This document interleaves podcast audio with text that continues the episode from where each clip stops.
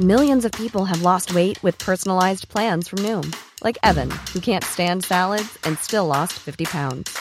Salads, generally, for most people, are the easy button, right? For me, that wasn't an option. I never really was a salad guy. That's just not who I am. But Noom worked for me. Get your personalized plan today at Noom.com. Real Noom user compensated to provide their story. In four weeks, the typical Noom user can expect to lose one to two pounds per week. Individual results may vary.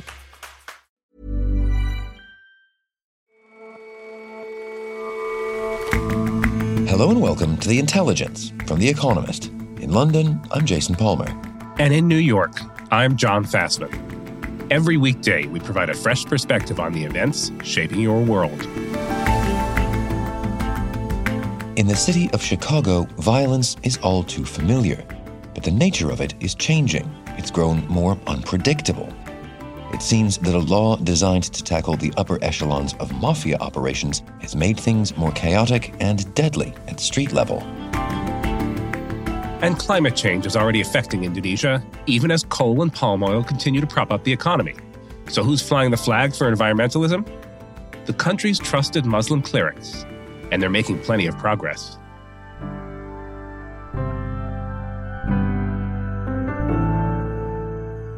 First up, though,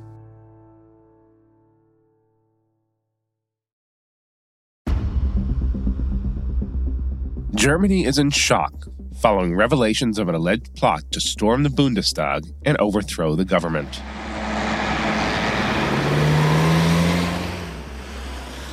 Yesterday, police carried out dawn raids at locations across the country.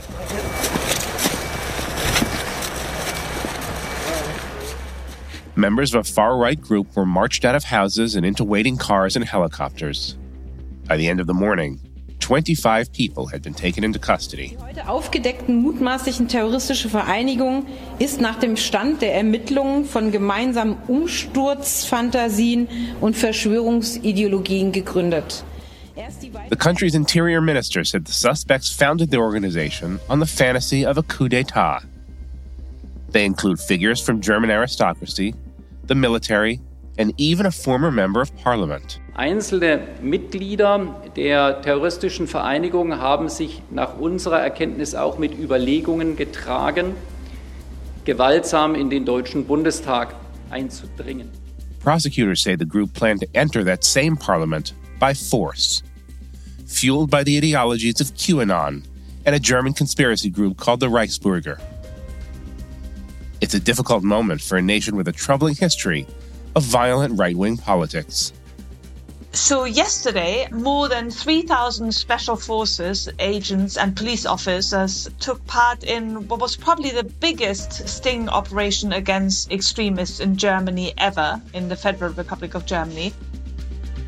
Wendelin von Bredow is a senior Germany correspondent at The Economist. Dozens were arrested at more than 100 locations. And the reason was that they were suspected to basically plan a coup d'etat in Germany, something that hasn't happened since the end of the Second World War. So tell us more about this group. What do they believe in, and why do they want to overthrow the German state? They are a far right extremist grouping, and their leader or the man they wanted to install as basically king of the new Germany they're dreaming about is close to the citizens of the Reich. It's Reichsbürger. And that's a grouping that disputes the legitimacy of the Federal Republic and would like to go back to the German Reich, uh, founded in 1871. And that includes, of course, pre war borders. So they are pretty far out, and the domestic intelligence services have been monitoring them for a while and decided yesterday was the day to go in.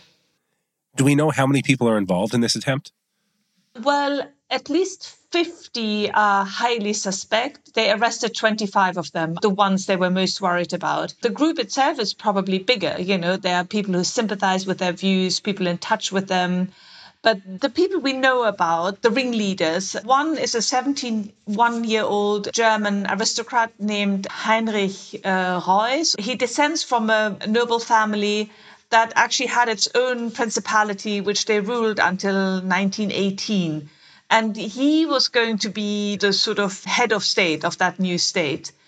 Then there is a former senior field officer at the German Army's paratrooper battalion, Rüdiger von P. Then there is a former parliamentarian for the far right Alternative für Deutschland, the Alternative for Germany. She's a judge and she actually had to quit her job yesterday afternoon.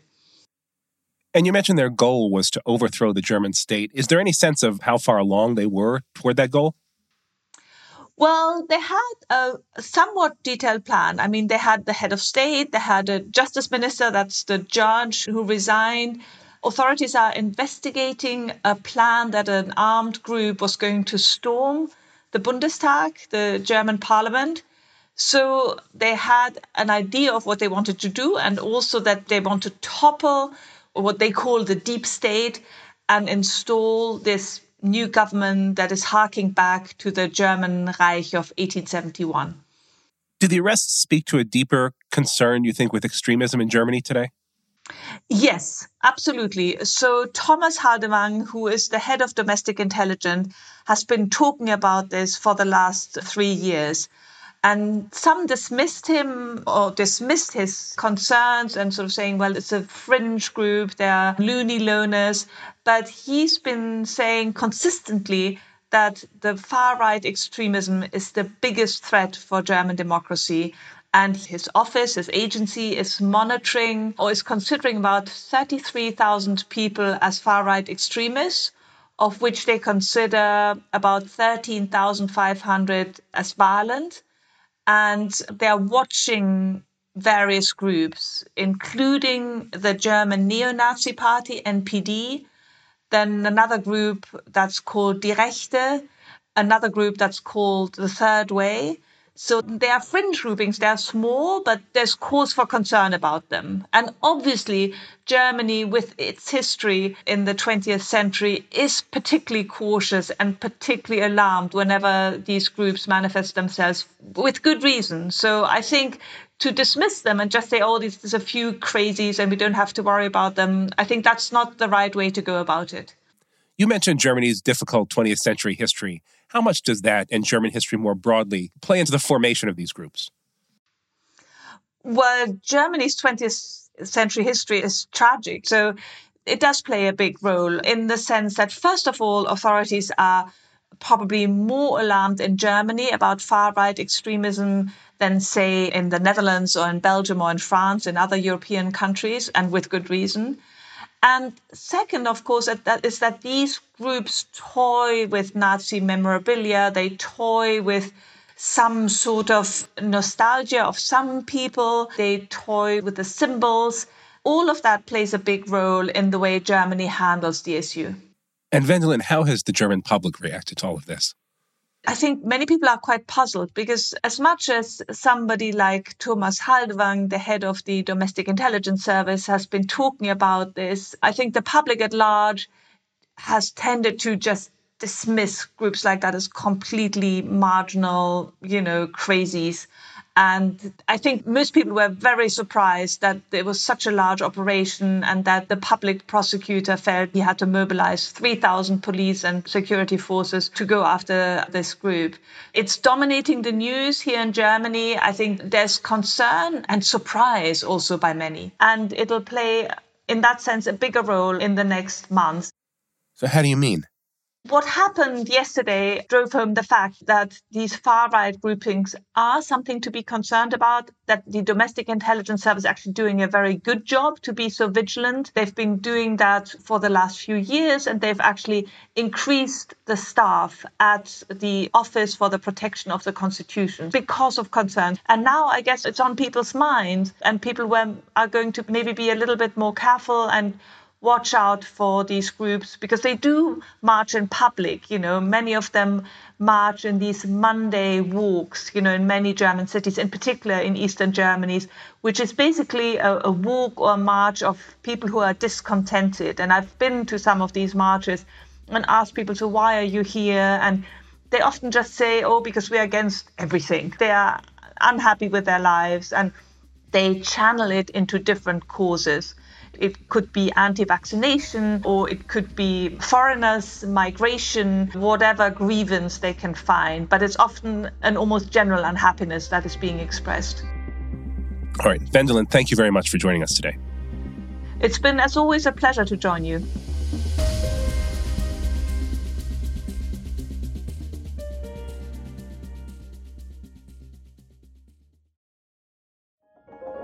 We hope you enjoy listening to The Intelligence as much as we enjoy making it for you. We're always thinking of ways to improve, and to do that, we'd like to know more about you. Do us a little favor and fill out a short questionnaire at economist.com slash intelligence survey. The link is in the notes. Thanks.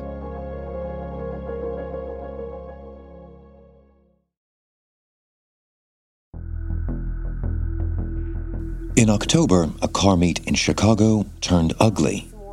A night of street racing ends in gunfire. That's right. CBS 2's Sade Gray is live. Social media footage showed sports cars spinning donuts at high speed. Then, shots fired. Oh, a gunfight left three dead, including a 15 year old boy. Local activists say they were all affiliated with gangs. Chicago has a reputation for gun crime. More than 600 people have been murdered so far this year. But those who live in its worst affected neighborhoods say that this kind of violence, the sudden spur of the moment kind, is new, and that may be the result of a law enforcement success. What's been happening in recent decades in American street gangs is that they've basically been fragmenting. Daniel Knowles is our Midwest correspondent.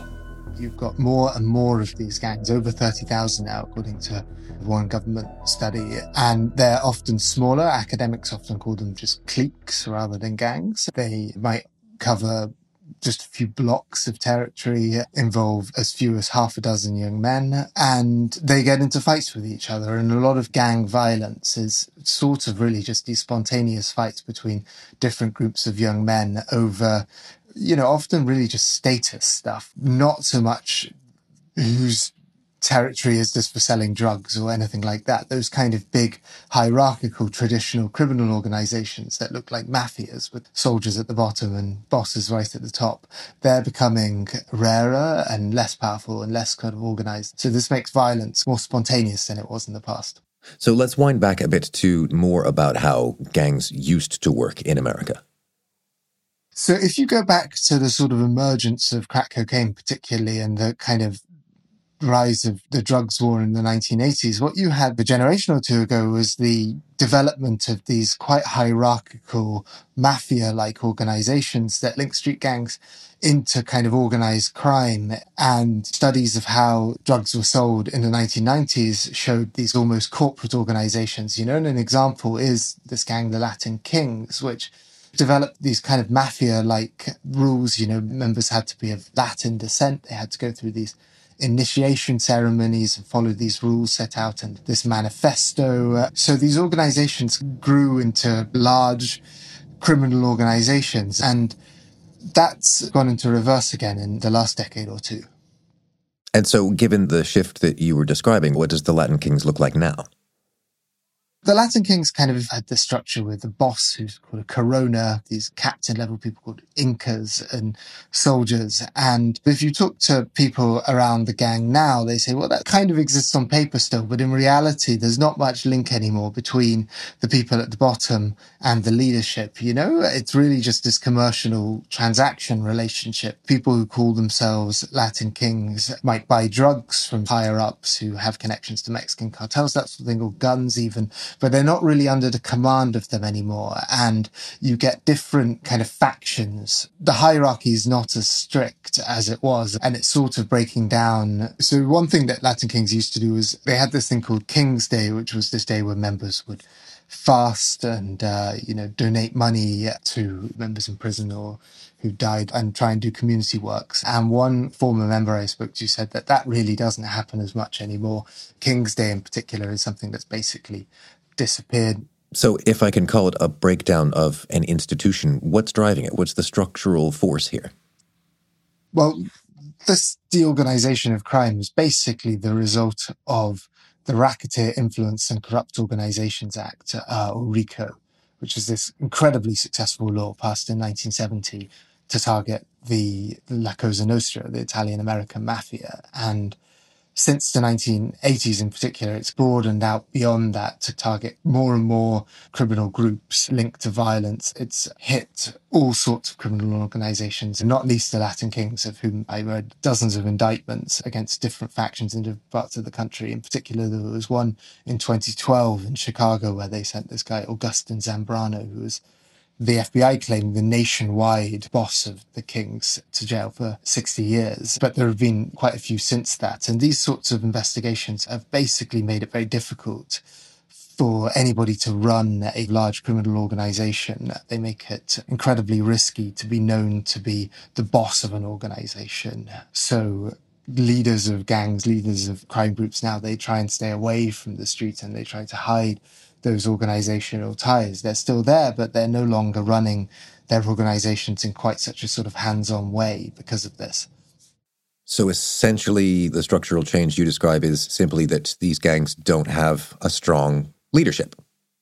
You still have plenty of what we consider organized crime. You still have loads of people importing large amounts of drugs, fentanyl. You have people running people trafficking. Fraud has grown a lot.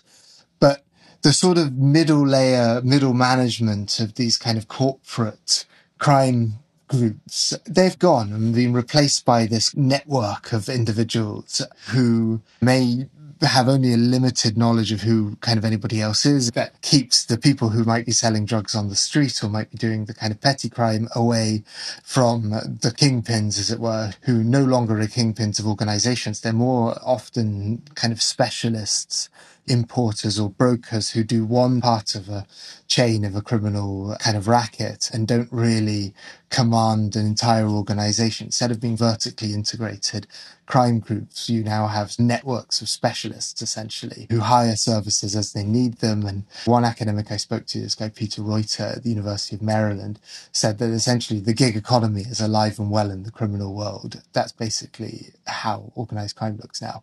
And one of the kind of unintended consequences of this quite successful crackdown is that, you know, in the past, gang leaders were the sorts of people who would negotiate truces, who would maintain a degree of peace between members. And there seems to be some evidence that basically nowadays that's gone. And so young men get into fights that escalate and you get perhaps more of these spontaneous sorts of shootings than in the past, even if you have less of the sort of planned, organized hits, you know, like the mafia used to do lots of. So to pick up on the words unintended consequences, though, you, you call this RICO a very successful law, but you also say it results in ultimately more sporadic violence. Is it not the case that perhaps RICO isn't doing everything that it should or that, that other laws should supplement it?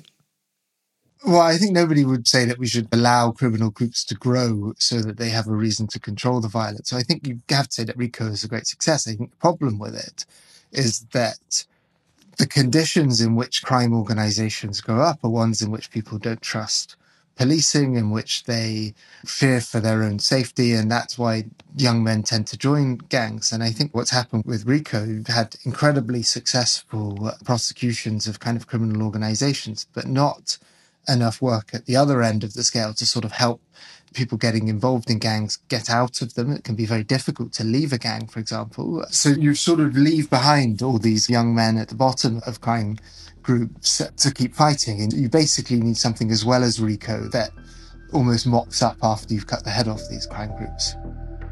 Daniel, thanks very much for your time. Jason, it's always a pleasure.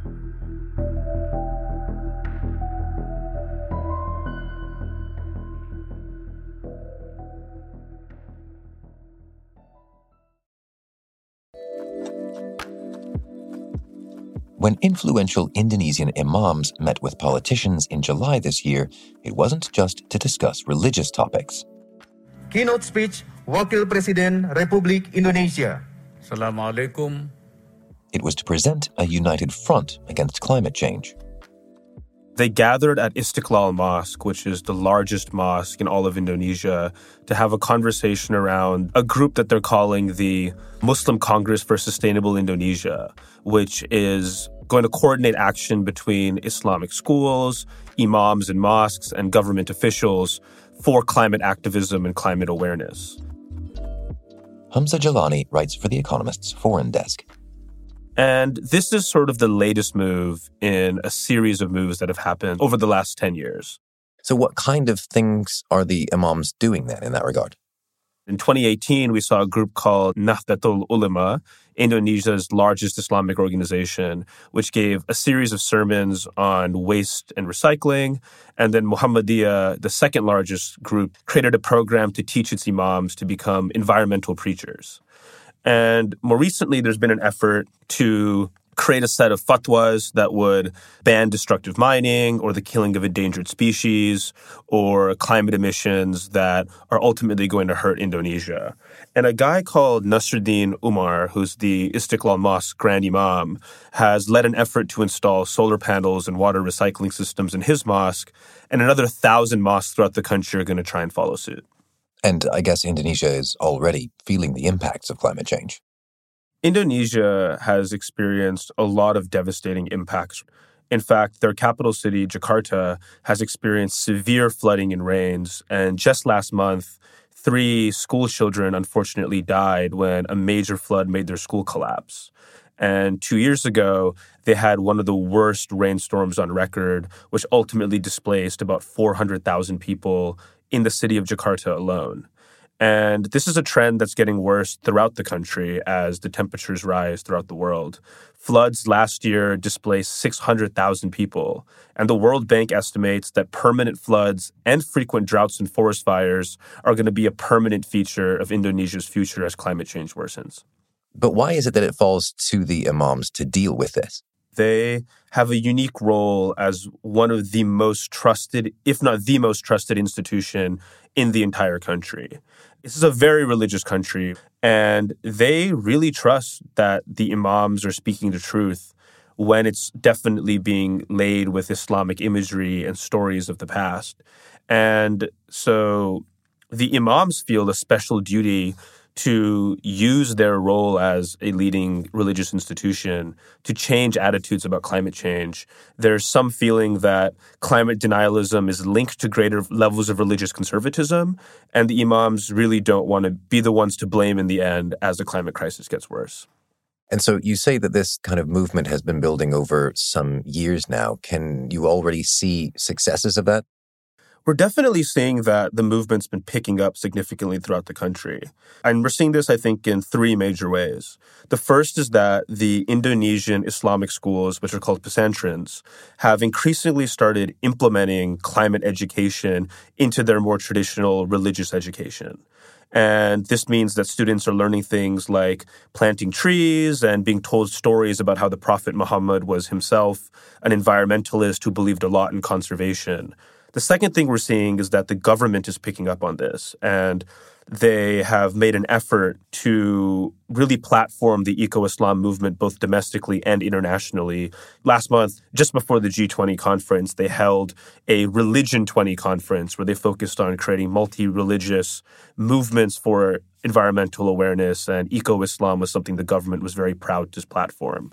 And finally, what we're seeing is that the imams have played a pretty important role in the country's climate finances. They've helped design this interesting financial instrument called the Green Sukuk, which is an Islamic green bond that will be used to fund renewable energy and climate adaptation projects. And about $3 billion has been raised for these bonds already since 2018. And because they're Islamic bonds, they involve the direct ownership of assets as opposed to accruing interest bearing debt, which is banned by Sharia law. So, of course, Indonesia is an enormous Muslim country, but not the only one. Surely the imams of other countries that might be at risk of climate change could leverage this same trust definitely what we're seeing is Indonesia is playing a role as a leading voice in what's becoming a global eco Islam movement. We just had the COP27 summit in Egypt, another Muslim majority country that's deeply religious. And right before that summit, the Egyptian government released a book on eco Islam through their major Islamic university, Al Azhar. And there were some Indonesian eco Islam experts who were consulted in drafting this book. And in Pakistan, which has been the victim of very severe flooding and has been one of the loudest voices for climate reparations in the world today, their imams have seen a greater responsibility to increase climate education in their teachings. So, Eco Islam is an exciting movement that could maybe provide a different view of how we tackle climate denialism, which has been one of the major blockers for doing the heavy lifting needed to reform a lot of countries' economies for the green transition. Hamza, thank you very much for joining us. Thank you.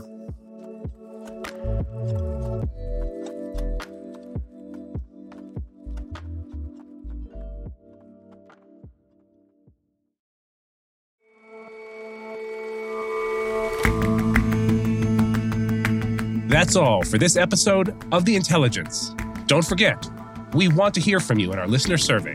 What you like, what you don't, how you listen, the works.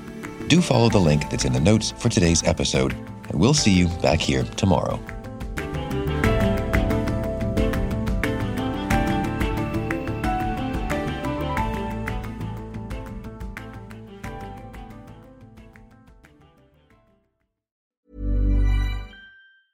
Planning for your next trip?